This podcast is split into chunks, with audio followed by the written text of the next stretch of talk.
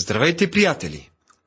Чрез нашата програма за изучаване на свещеното писание, ние идваме в помощ на онези, които са обезсърчени, наранени и отчаяни. Искрено се надяваме, че чрез Божието Слово ще се укрепите в вяра. В миналото предаване изучавахме 22 глава от книгата Притчи и една част от 23 глава. Тази вечер продължаваме насърченията и духовните съвети от тази старозаветна книга. Чуйте 22 стих на 23 глава. Слушай баща си, който те е родил, и не презирай майка си, когато устарее. Младежът е почти готов да завърши училището на мъдростта. Родителите му вероятно устаряват. Баща му е старомоден, може би почти оглупял, но старите родители пак имат повече разум от сина си. Щяхте да видите пример за това, ако само можехте да чуете думите на Авесалом. Той би ви казал, че баща му има повече здрав разум от него самия. Някога Авесалом смяташе, че би могъл да спечели бунта срещу баща си, цар Давид, но старият Давид е бил опитен боец. Когато младият Авесалом тръгва към бойното поле, той допуска грешка.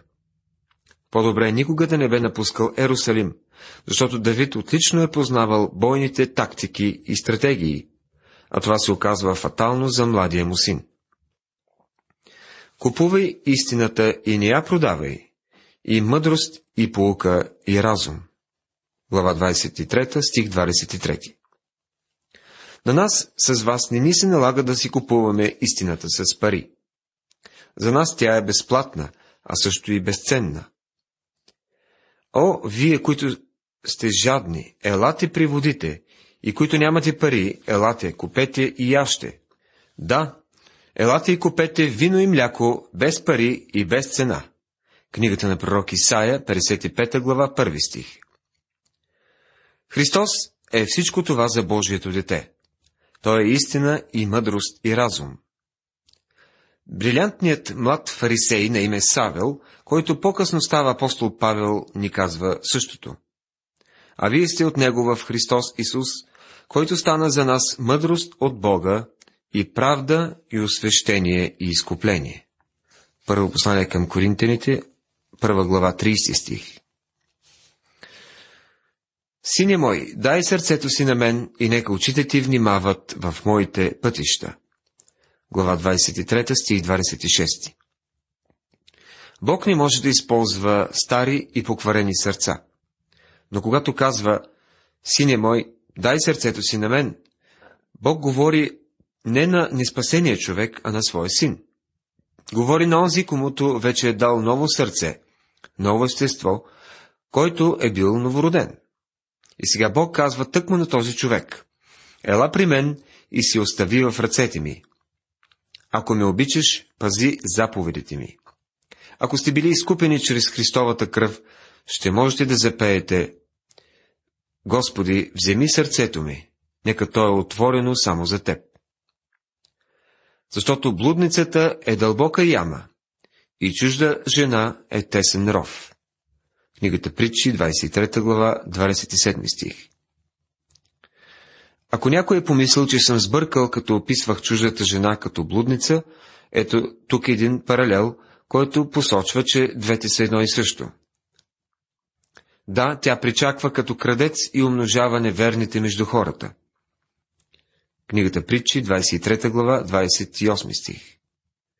Живота на двама души ни дава пример за тази истина – Историята за Юда в книгата Битие. Това е един тъжен момент от живота му, когато Юда влиза при блудницата. Освен нея имаме и историята с Самсон. Ако можеше да проговори днес, той би казал, разбрах, че блудницата е измамница. Може да ти предаде, без да си замисли. Кой има горко, кой има скръп, кой има къвги, кой има оплакване, кой има удари без причина? Кой има мътни очи? Онези, които закъсняват над виното, които ходят да търсят подправено вино.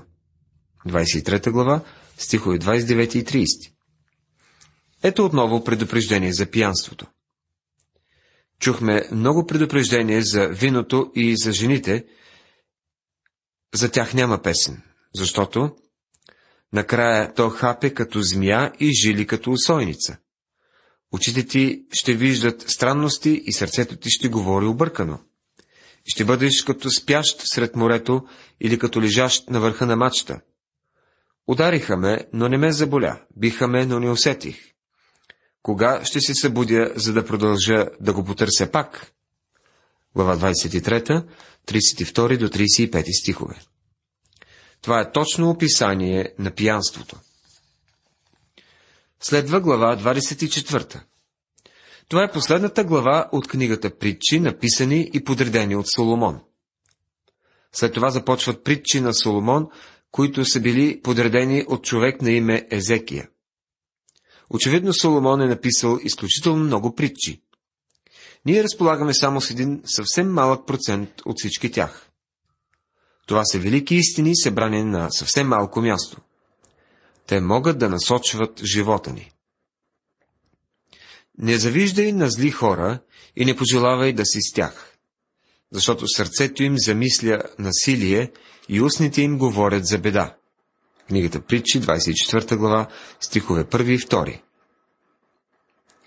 Тази истина сме я разглеждали и друг път, но виждаме, че нещата от, от голямо значение постоянно се повтарят. Например, много се говори за злоупотребата с езика, за гордостта, за безумните. На тези неща постоянно се набляга, защото се отразяват в живота.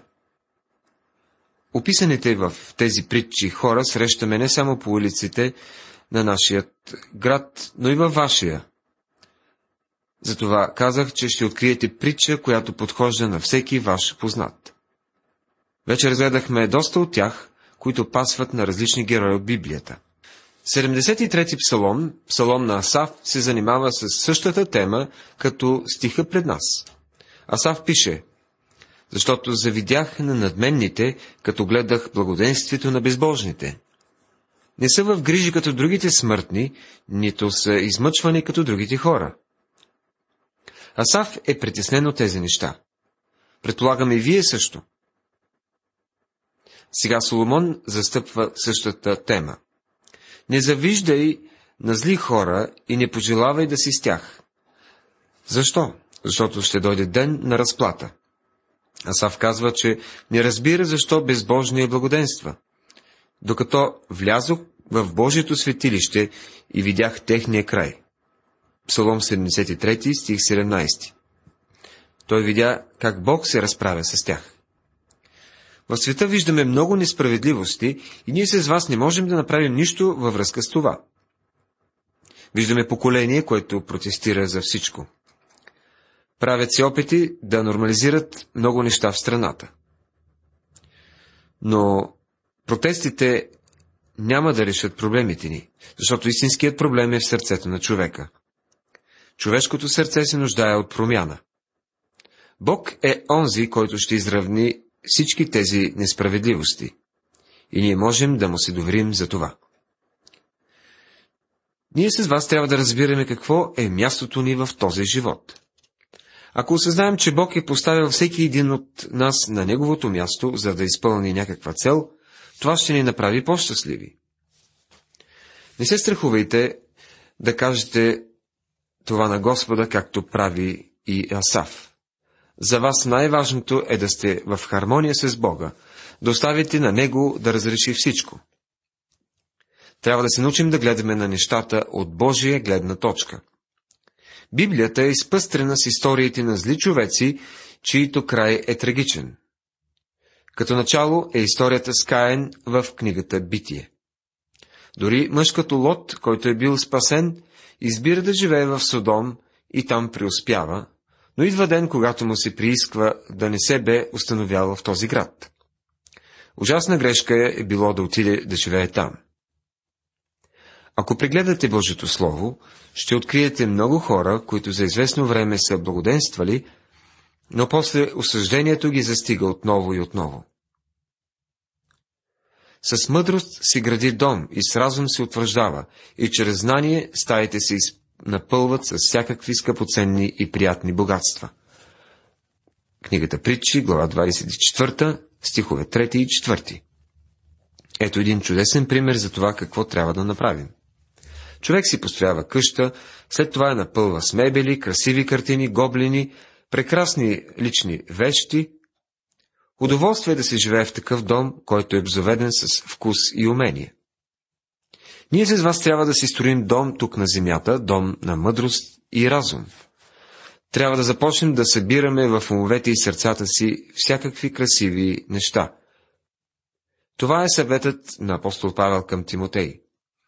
Старай се да се предоставиш на Бога одобрен работник, който няма от какво да се срамува, като излагаш право Словото на истината. Така и ние трябва да изпълваме сърцата си с Божието Слово. Нека си изграждаме едно прекрасно имение. Не знае дали сте посещавали някога квартали на крайно бедни хора от мълцинството. Няколко пъти ми се е налагало да ходя там. Много от тях бяха паянтови колиби, направени от стари дъски. Повечето разнебитени направо се разпадаха. Вътре нямаше място за сядане. Нямаше даже и един стол. Нямаше дори и легла. Готвиха навън. Помислих си колко е ужасно.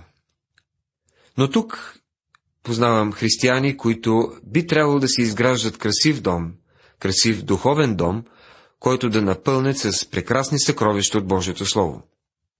Но вместо това те имат само една разнебитина барака. А вътре, о, какво невежество!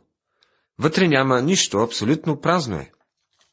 Най-голямата трагедия в църквите ни днес е невежеството на вярващите. Какви бедни и празни къщи имат те. С мъдрост си гради дом и с разум се утвърждава, и чрез знание стаите се напълват с всякакви скъпоценни и приятни богатства. Мъдър човек се укрепява и човек със знание расте в сила, защото чрез мъдър съвет ще водиш войната си и в множеството на съветниците има избавление. Се казва в 5 и 6 стихове. В днешно време можем да използваме много и най-различни източници за тази цел. Не само има хора, към които можем да се обърнем за съвет, но разполагаме и с Божието Слово. Не трябва да се обръщаме към този метод, да отваряме Библията и да поглеждаме случайен стих и да търсим вземане на правилно решение. Това не е вярно, това не е правилно. Божието Слово не е рулетка, която да завъртим с надеждата, че ще спре на подходящото място. Трябва да знаем какво казва цялата Библия. Важно е да четем Моисей и Йосиф, Самуил и Давид, Михей и Захария, Матей и Павел и Йоанн. Всички те са наши съветници. Можем да се обърнем към тях по всяко време, когато трябва да вземем решение. Ако покажеш малодушие в усилно време, силата ти е малка. Книгата Притчи, глава 24, стих 10. Тук Соломон ни казва нещо много важно. За да се свърши мъжката работа, трябва истински мъж. А ние използваме изтърканата фраза. Никога не пращай чирака да свърши работата на майстора. Бог използва времето на голямо напрежение и изпитание, за да развие духовния ни характер. Така Той ни дава възможност да израстваме. Именно във време на изпитание показваме колко силни сме духовно. За нас е голяма отеха да разберем, че много от Божиите мъже са побягвали, когато ги е застигало изпитание. Илия бе толкова смел на планината Кармил, но като чува, че Изавел го търси за да го убие, побягва към пустинята и спира едва, когато стига Вирсавее.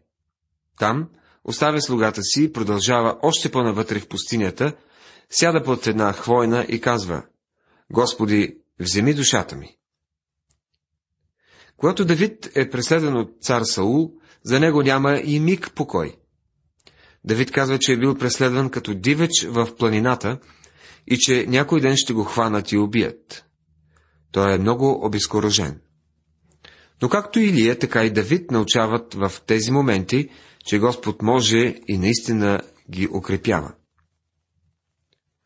Избявай теглените от, към смърт и задържай залитащите към клане.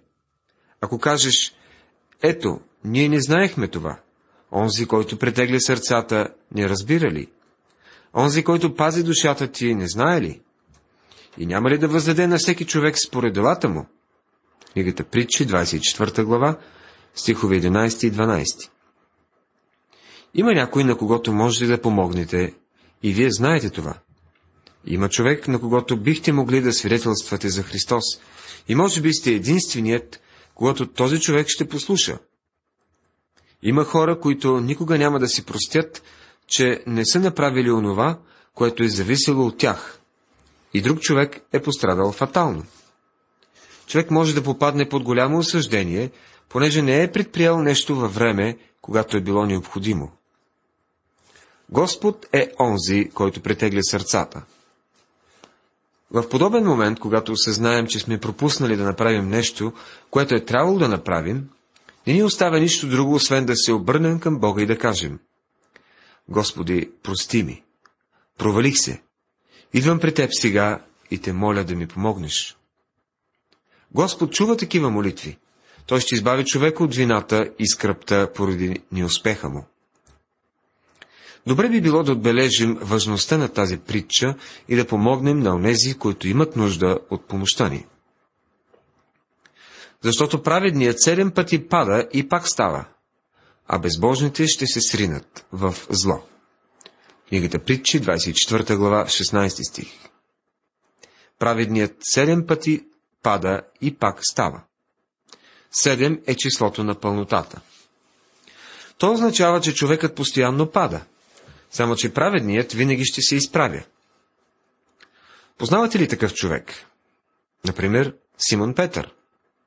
Но забележете, че безбожните ще се сринат в зло. Това е Юда.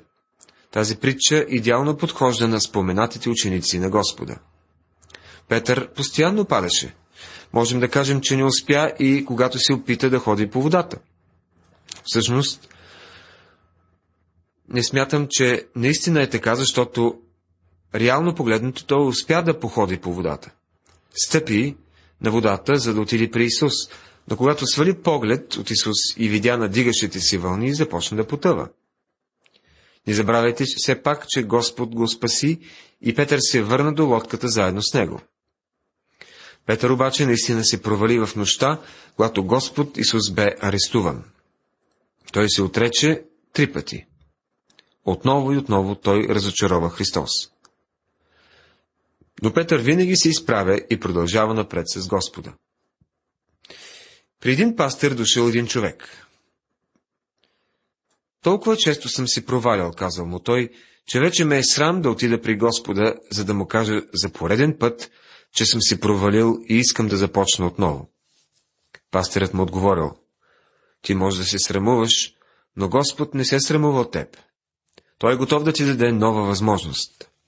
Тогава човекът попитал, колко пъти според вас може да си провалям и да започвам наново? Не знам, отговорил. Аз самият съм вече на стотиците и пак продължавам да се връщам при него. За нас е огромно значение да разберем, че можем да се върнем при нашия небесен Отец и да му разкажем как сме паднали и, как сме се изца... и пак сме се изцапали тогава той ще ни постави отново на място, където да му служим. Чудесно е да имаме такъв небесен баща. Стих 17 гласи. Не се радвай, когато падне врагът ти, а сърцето ти да не се весели, когато той се препъне. Като чуете, че нещо лошо е станало с някого, който не сте харесвали особено, не си ли казвате, хм, пада му се. Това е човешката природа. Ако не сте го казвали, то поне сте си го мислили. Бог казва, не се радвай, когато падне врагът ти. Така няма да решите проблема си. Защо? Следващия стих отговаря. Да не би Господ да види и това да е зло в очите му, и той да отвърне гнева си от него. 24 глава, 18 стих. Ако се радвате, когато врагът ви падне, Господ може да отвърне гнева си и да започне да помага на този човек. Тогава наистина ще бъдете за окайване. Така че причината да не се радвате на неуспеха на враговете си е съвсем практическа. Не се раздразнявай заради злодеите и не завиждай на безбожните. Притчи 24 глава 19 стих. Току-що го прочетахме, ще си кажете. Да, идеята е същата, както от стих първи на главата. Тогава защо се повтаря? И пак ще кажа, за да разберем колко е важно. Господ иска да запомним тази мисъл. Забелязали сте, че някои от притчите и дори определени чудеса на Господа се повтарят? Например, нахранването на пете хиляди души е записано във всичките четири Евангелия. Всеки от авторите добавя подробности, специфични за неговото Евангелие. Това чудо е от такова значение, че е записано на четири места. Така и истината в тази притча е много важна, затова се повтаря. От 23 стих до края на главата откриваме нещо като приложение, което се въвежда с думите. И тези притчи са на мъдрите. И тези притчи са на мъдрите да си показва пристрастие в съд. Не е добро. Ето още нещо, което младежа трябва да научи преди да завърши. С други думи, не е добре да се показва предпочитание към определени личности. Този въпрос е важен за нашето време. Хората в общественото положение трябва да го знаят. Работодателите трябва да го знаят. Всеки, който има някаква власт, трябва да го знае.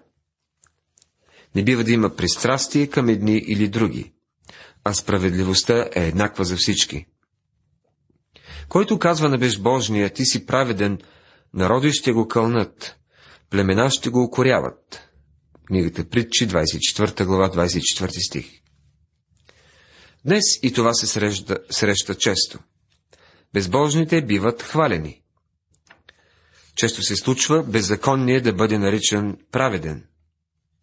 Това е едно от най-страшните неща, които могат да станат в обществото ни.